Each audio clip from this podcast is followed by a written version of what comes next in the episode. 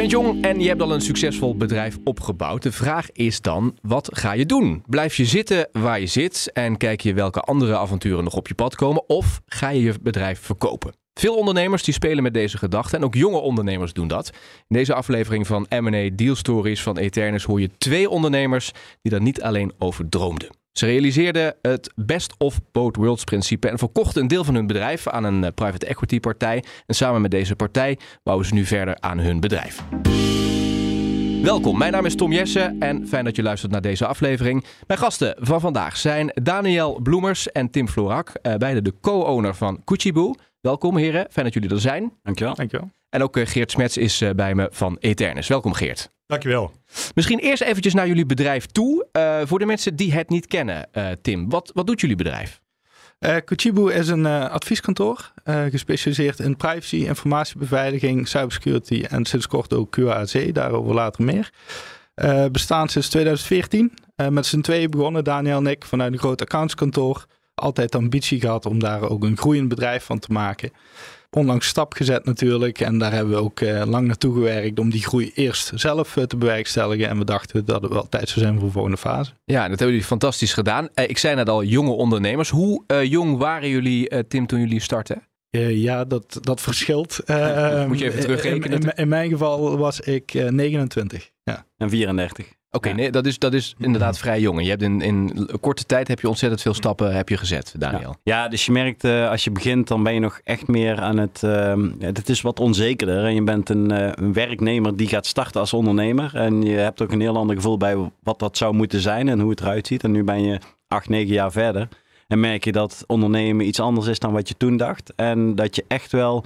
Ja, daar, daar haal je ook een bepaalde identiteit uit die, die past bij je of niet past bij je. Ja. Nou is het ook zo, en Tim zei het net mooi, dat jullie actief zijn in die privacy en legal services en cybersecurity. Dat is natuurlijk een wereld die nu ontzettend snel groeit. Ja. Dat merkten jullie eigenlijk al vrij kort nadat jullie begonnen waren. Want toen kwam er een partij die wilde samenwerken of wilde die jullie jezelf overnemen? Hoe ging dat? Ja, eigenlijk al uh, vrij snel, uh, wat je zegt, vrij snel nadat we begonnen waren, uh, werden we benaderd door iemand die ook wilde starten, maar die ook een stukje kapitaal had. En die, die het in ons wel zag zitten. Die uh, zoiets had van, joh, uh, weet je, kom gewoon met mij. Um, ik, ik, betaal er iets voor, of wat dan de vorm ook werd uiteindelijk. Uh, en dan gaan we samen verder, maar wel onder mijn vlag.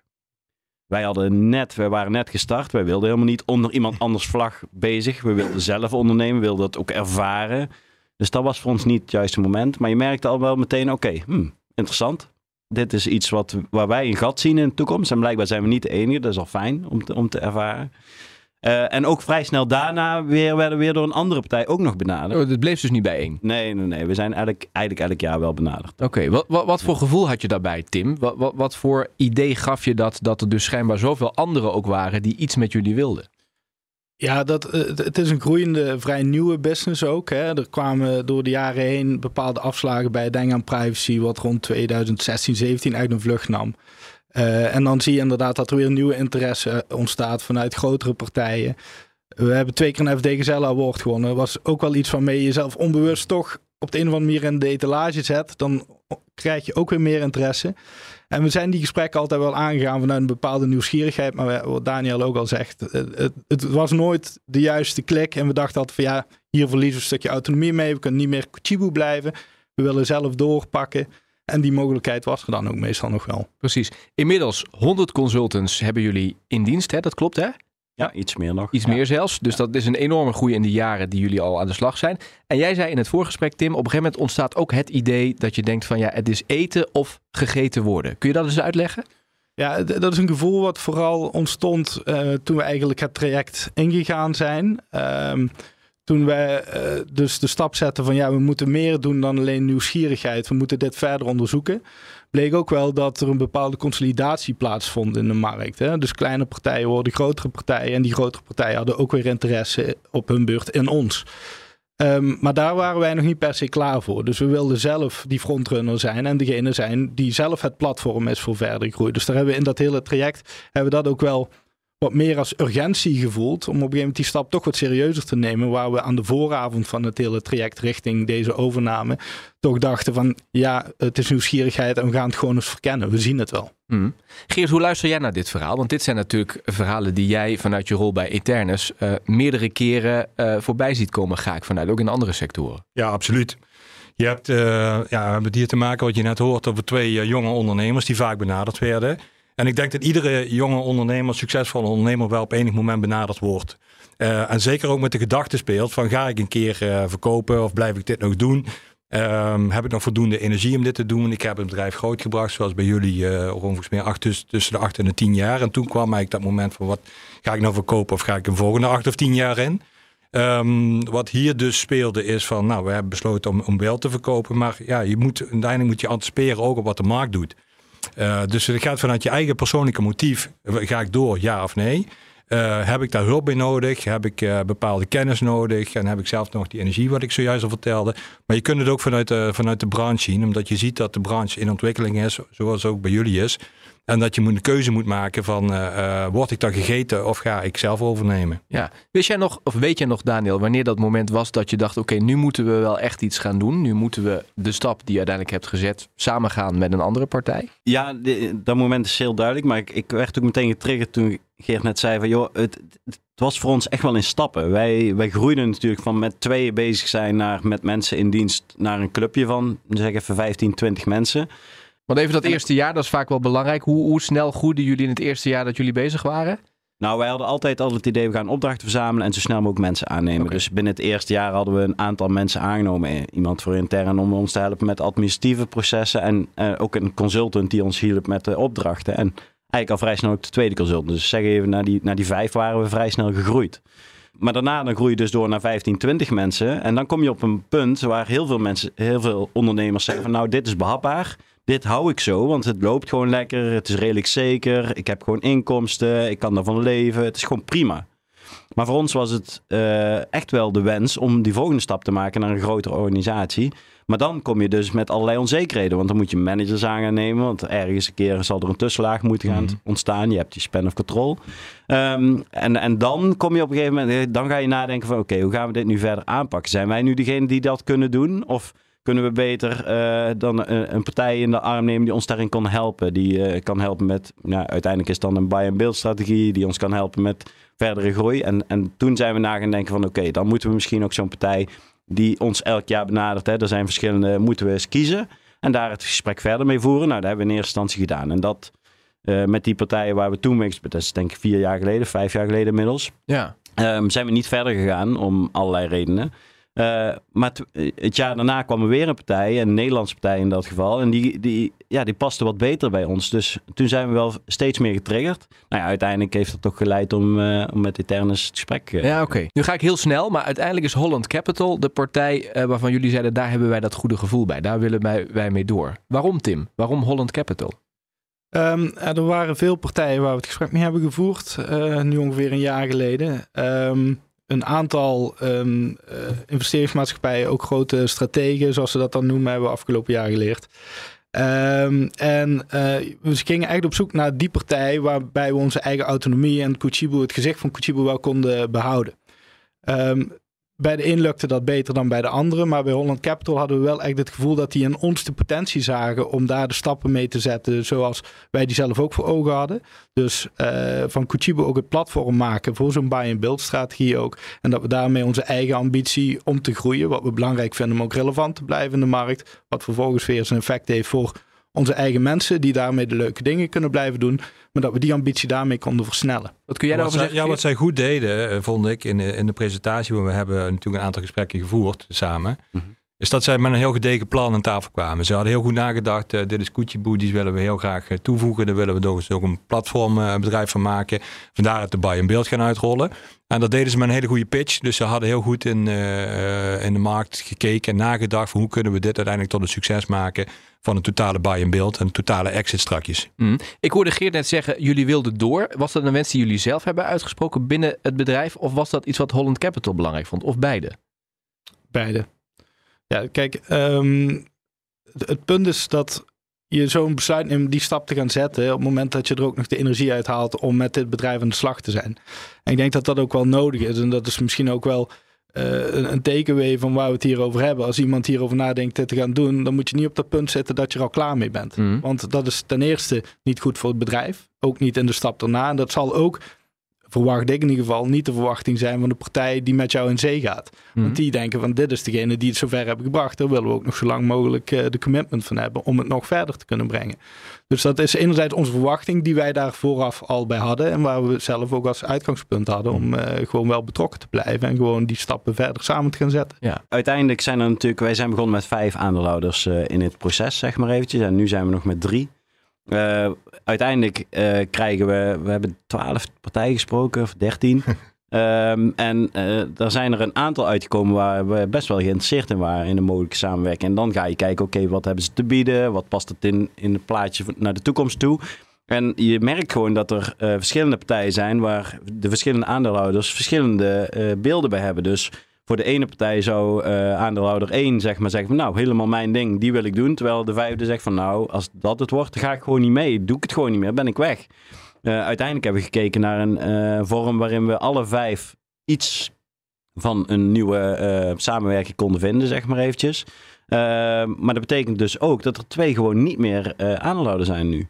En je merkt ook wel dat dat ehm, uiteindelijk ook wel de impact heeft op zo'n proces. Want die, die twee, die hadden bij een andere eh, deal wel gewoon weer aandeelhouder geweest. Precies, daar kunnen we het zo nog even over hebben. Eerst nog even Geert over de vorm die eh, gekozen wordt. Want dat wordt ook wel in overnameland een pre-exit genoemd. Hè? Ja. Wa- ja Wat is dat nou, een pre-exit? Ja, een pre-exit eh, is een vorm, eh, zoals je zegt, die zie je en hoor je steeds vaker. Eh, ik denk echt wel opkomend is. En waarom? Omdat het aantrekkelijk is, zowel voor beide partijen. Dat is voor de verkoper aantrekkelijk, maar ook voor de kopende partij, hè, de investeerder, vaak private equity, is het zeer interessant. Nou, wat gebeurt er? Even de techniek erachter. Ehm, het bedrijf wordt in zijn geheel verkocht. En vervolgens wordt er een nieuwe koopholding opgericht. Eh, we noemen ze ook wel een nieuwkoop eh, in overnameland. En in die nieuwkoop gaan dan de oud-eigenaren gaan daar, eh, waarbij jullie dus drie aandeelhouders gaan aan participeren. En dat doen ze samen met de private equity partij. Vaak zie je verhoudingen van 25 of 75 procent. Kan ook een andere verhouding zijn. Het kan zelfs omgekeerd zijn. En wat zijn de voor- en nadelen daarvan? Nou, voordelen en nadelen zijn er eh, eh, wel een aantal hoor. Eh, Ik denk, eh, even vooraan beginnen. Kijk, een aandeelhouder die zegt, in principe zegt hij van... ik vind het wel fijn dat ik al een gedeelte van mijn bedrijf kan verkopen. Ik kan een stuk van de opbrengst al naar je toe halen. Hè? Simpelweg gewoon cashen, noem het maar. De anderzijds is die, zoals deze Tim en Daniel, hij- ze bruisen nog van energie. En hebben ook besloten van wij gaan voor een volgend succes. Dus je blijft en betrokken in het bedrijf en je hebt dan een stuk vermogen naar je toe gehaald. Ehm, dat doe je samen met een partner. Die partner heeft kennis, kunde, expertise. En als je zegt van nou ik vind bepaalde zaken niet meer leuk om te doen, bijvoorbeeld HR, personeelszaken of finance. Ik, eh, ja, voor de toekomst wil ik dat niet meer. Dan kun je er afspraken over maken. Dus het geeft echt eh, veel ruimte voor ondernemerschap. Terwijl je natuurlijk ook een gedeelte van je bedrijf hebt verkocht. En dat maakt het wel aantrekkelijk, ja. Oké, dit zijn dus de voor- en de nadelen. Wat zou een keerzijde kunnen zijn van zo'n vorm, van zo'n pre-exit, Daniel, voor de ondernemer? Nou ja, er zijn denk ik eh, twee vormen te onderkennen. Enerzijds ga je mee voor een bepaalde tijd. En die tijd, eh, en dan wordt gezegd van na vijf jaar of wat dan ook, dan, eh, dan, ja, dan ben je vrij om te gaan. Maar de vraag is wel of dat zo is. Want een nieuwe partij die zal ook weer geïnteresseerd zijn in die bestuurders. En die wil ook weer op dezelfde kennis en ervaring voortbouwen. Dus in principe blijf je daar, ben je daar nog niet zo makkelijk dan ook van af. Als je, als je er vanaf zou willen. Het klinkt een beetje negatief, maar dat is wat ik bedoel. Eh, en tussentijds uitstappen is ook moeilijk. Want ja, je hebt eh, weer geïnvesteerd. Je krijgt niet zomaar je geld terug. Want er is natuurlijk van alles om te borgen dat je blijft eh, in die periode. Ehm, dus als je, als je achteraf spijt krijgt. Of omdat je het gevoel hebt dat je als je de, de deal wil die heel graag rondkrijgen. Maar en je moest daar wel in mee. Ja, dan ben je ook niet zo snel daar weer uit. Dus je, je, je moet wel heel bewust de keuze maken. En het is soms best lastig om daar van tevoren te doen. Hm. Dus als je, als je er later achter komt van ja, dit was toch niet wat ik wilde, ja, dan, dan heb je daar wel wat negatieve Ja. Ja, gevolgen. dat is denk ik wel wat je zegt. Je moet jezelf ook echt die keuze maken. Eh, vandaag ook de goede voorbereiding, de verkennende gesprekken. Wat ga ik doen? Want je gaat samenwerken met een partner. En dat doe je voor een periode. En dan noemen we het toch maar weer eh, vijf of zeven jaar. Maar je doet het wel voor een periode en dan moet je samen de schouders eronder zetten. En tussentijds uitstappen is lastiger, want dat heeft consequenties, absoluut. Maar wat zou dan je advies eigenlijk zijn? Want eigenlijk is het heel moeilijk om je in te inbeelden hoe dat zal zijn als die overname uiteindelijk een, een deal, of als die deal uiteindelijk rond is. Ja, dat is heel lastig. Dus je kunt heel makkelijk zeggen van joh, blijf bij jezelf. Maar ja, dat is natuurlijk lastig in zo'n traject. Want er zit ook een bepaalde druk op. Hè. Wij waren met vijf en uh, iedereen heeft daar een eigen keuze in. En om dan de deal te laten klappen omdat je zelf daar misschien wat uh, twijfels bij hebt, is, is eigenlijk ondoenlijk. Uh, maar het is wel zo dat je voor jezelf, denk ik, kritisch moet blijven kijken. De voorwaarden voor een eventuele uitstap, is dat iets waar ik mee akkoord kan gaan? Of ja. uh, hou ik het echt wel, noem maar even vijf jaar vol tot mm. een volgende verkoop? Ja, en daar hebben we ook uitvoerig bij stilgestaan. Uh, dat zijn allemaal elementen die je terugziet in de dealstructuur. Maar ook heel belangrijk zijn. En daar ook weer met de juiste advocaten, met de adviseurs, zoals wij met jullie hebben besproken, meerdere malen.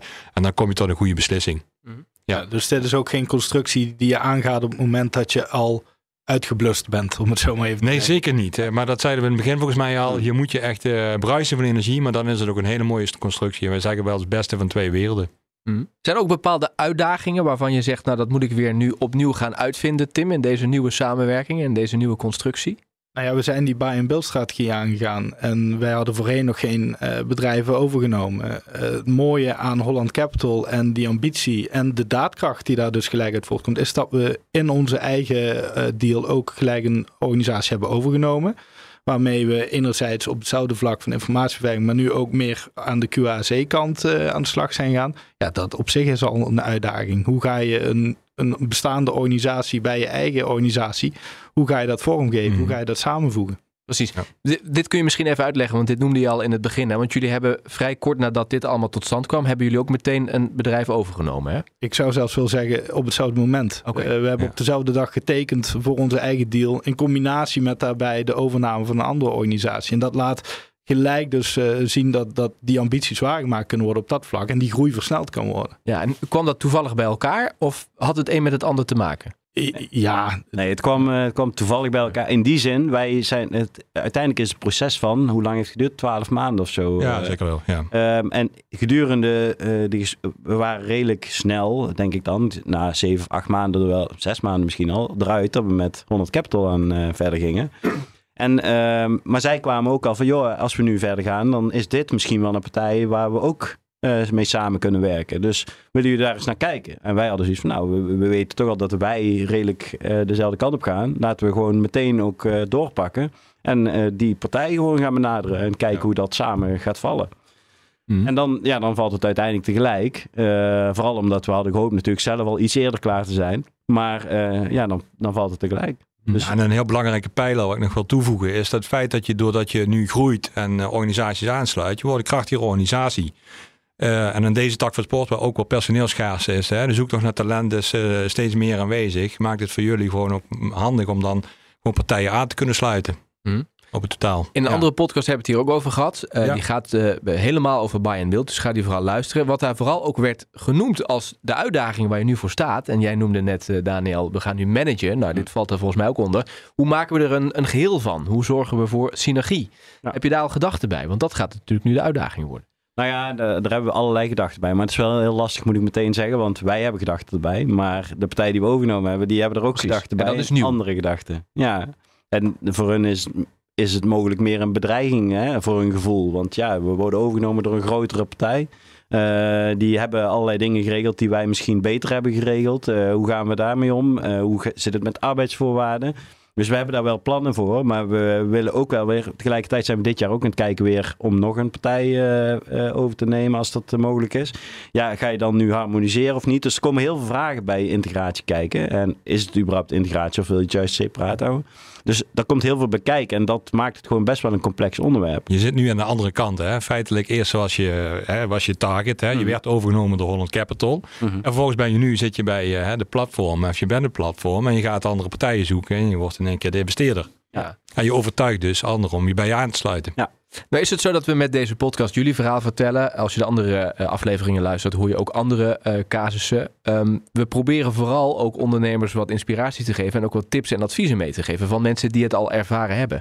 Tim, welk advies zou jij aan andere ondernemers kunnen geven met de ervaring die je nu op zak hebt, um, die misschien nog niet zo ver zijn, die aan het begin van deze hele journey staan? Nou, om in ieder geval, net zoals wij dat ook hebben gedaan, nieuwsgierig te blijven naar die gesprekken en die gesprekken aan te gaan. Maar wel op het moment dat je denkt van ja, nou moeten we daar een stapje in gaan zetten, om daar wel de juiste expertise bij aan te haken. Want uiteindelijk komen daar echt wel andere dingen bij kijken waar je geen ervaring mee hebt. Uh, ontzettend leerzaam. de volgende keer hebben we misschien iets minder ondersteuning nodig, maar zoek wel die, die, die, uh, die support daarbij, absoluut. Oké, wat zou jij willen meegeven, Daniel? Nou ja, dat, dat is zeker belangrijk. Hè? Want uh, voor ons was het uh, super waardevol om de samenwerking aan te gaan. Omdat je gewoon getriggerd wordt op onderwerpen waar je nog nooit uh, op getriggerd werd, zeg maar. Maar ook los daarvan, als je kijkt naar je eigen traject, blijf kritisch op wat je wil. Want je merkt gewoon, soms is het doel um, net iets heiliger dan je had gewild. Uh, en gaat het ten koste van bepaalde aspecten. Hè? Dus als je echt een ondernemer wil zijn en echt heel divers bezig wil zijn, moet je misschien voor een andere keuze gaan. Dan wanneer je het ook prima vindt om echt te focussen. En, en um, niks is goed of fout, maar ben je heel erg bewust van de consequenties van je keuze. Geert, jij zit natuurlijk aan de andere kant, hè, de adviserende rol. Heb jij een tip of misschien een advies? Nou, ik denk dat Diane Tim het goed verwoorden. Hè? Dus uh, we zeiden het ook al, heel goed nadenken over wat je echt wil. Uh, waarbij je natuurlijk als adviseur ook gewoon goed doen, hopelijk goed doen, is dat we de spiegel voorhouden. Of stel nou voor dat je het niet doet. Wat zou dat betekenen? Hè? Want de branche en de, markt, et cetera, de wereld draait door. En je moet daar gewoon ook wel keuzes in maken. Dus je kunt ook gewoon op de bestaande voet doorgaan. Maar jij kunt ook gewoon aansluiten bij een organisatie. En ik denk dat wij daar een grote rol in kunnen spelen om alle facetten van een keuze die je maakt uh, tegen het licht te houden en uh, te helpen bij de beslissing die uiteindelijk genomen wordt. En dat doen we ook basis op een stukje branche-expertise, omdat wij gewoon nader onderzoeken, iedere dag onderzoek doen wat er in een branche speelt. Ja. Het was uh, ontzettend uh, interessant om jullie verhaal uh, te horen. Heel veel succes, want het is nog lang niet afgerond. Um, Daniel en Tim, dank jullie wel voor jullie komst. En Geert, dank voor het delen van jouw kennis en expertise op dit gebied. Heel graag gedaan. Graag gedaan. Tot zover deze podcast van Eternus. M&A Deal Stories. Wil je meer informatie? Kijk op onze site eternuscompany.nl. Het linkje staat ook in de beschrijving bij deze podcast. En ik heb de andere afleveringen al genoemd. Als je je nou abonneert op ons kanaal, dan zorg je ervoor dat je geen enkele aflevering mist. Dankjewel voor het luisteren en heel graag tot de volgende keer.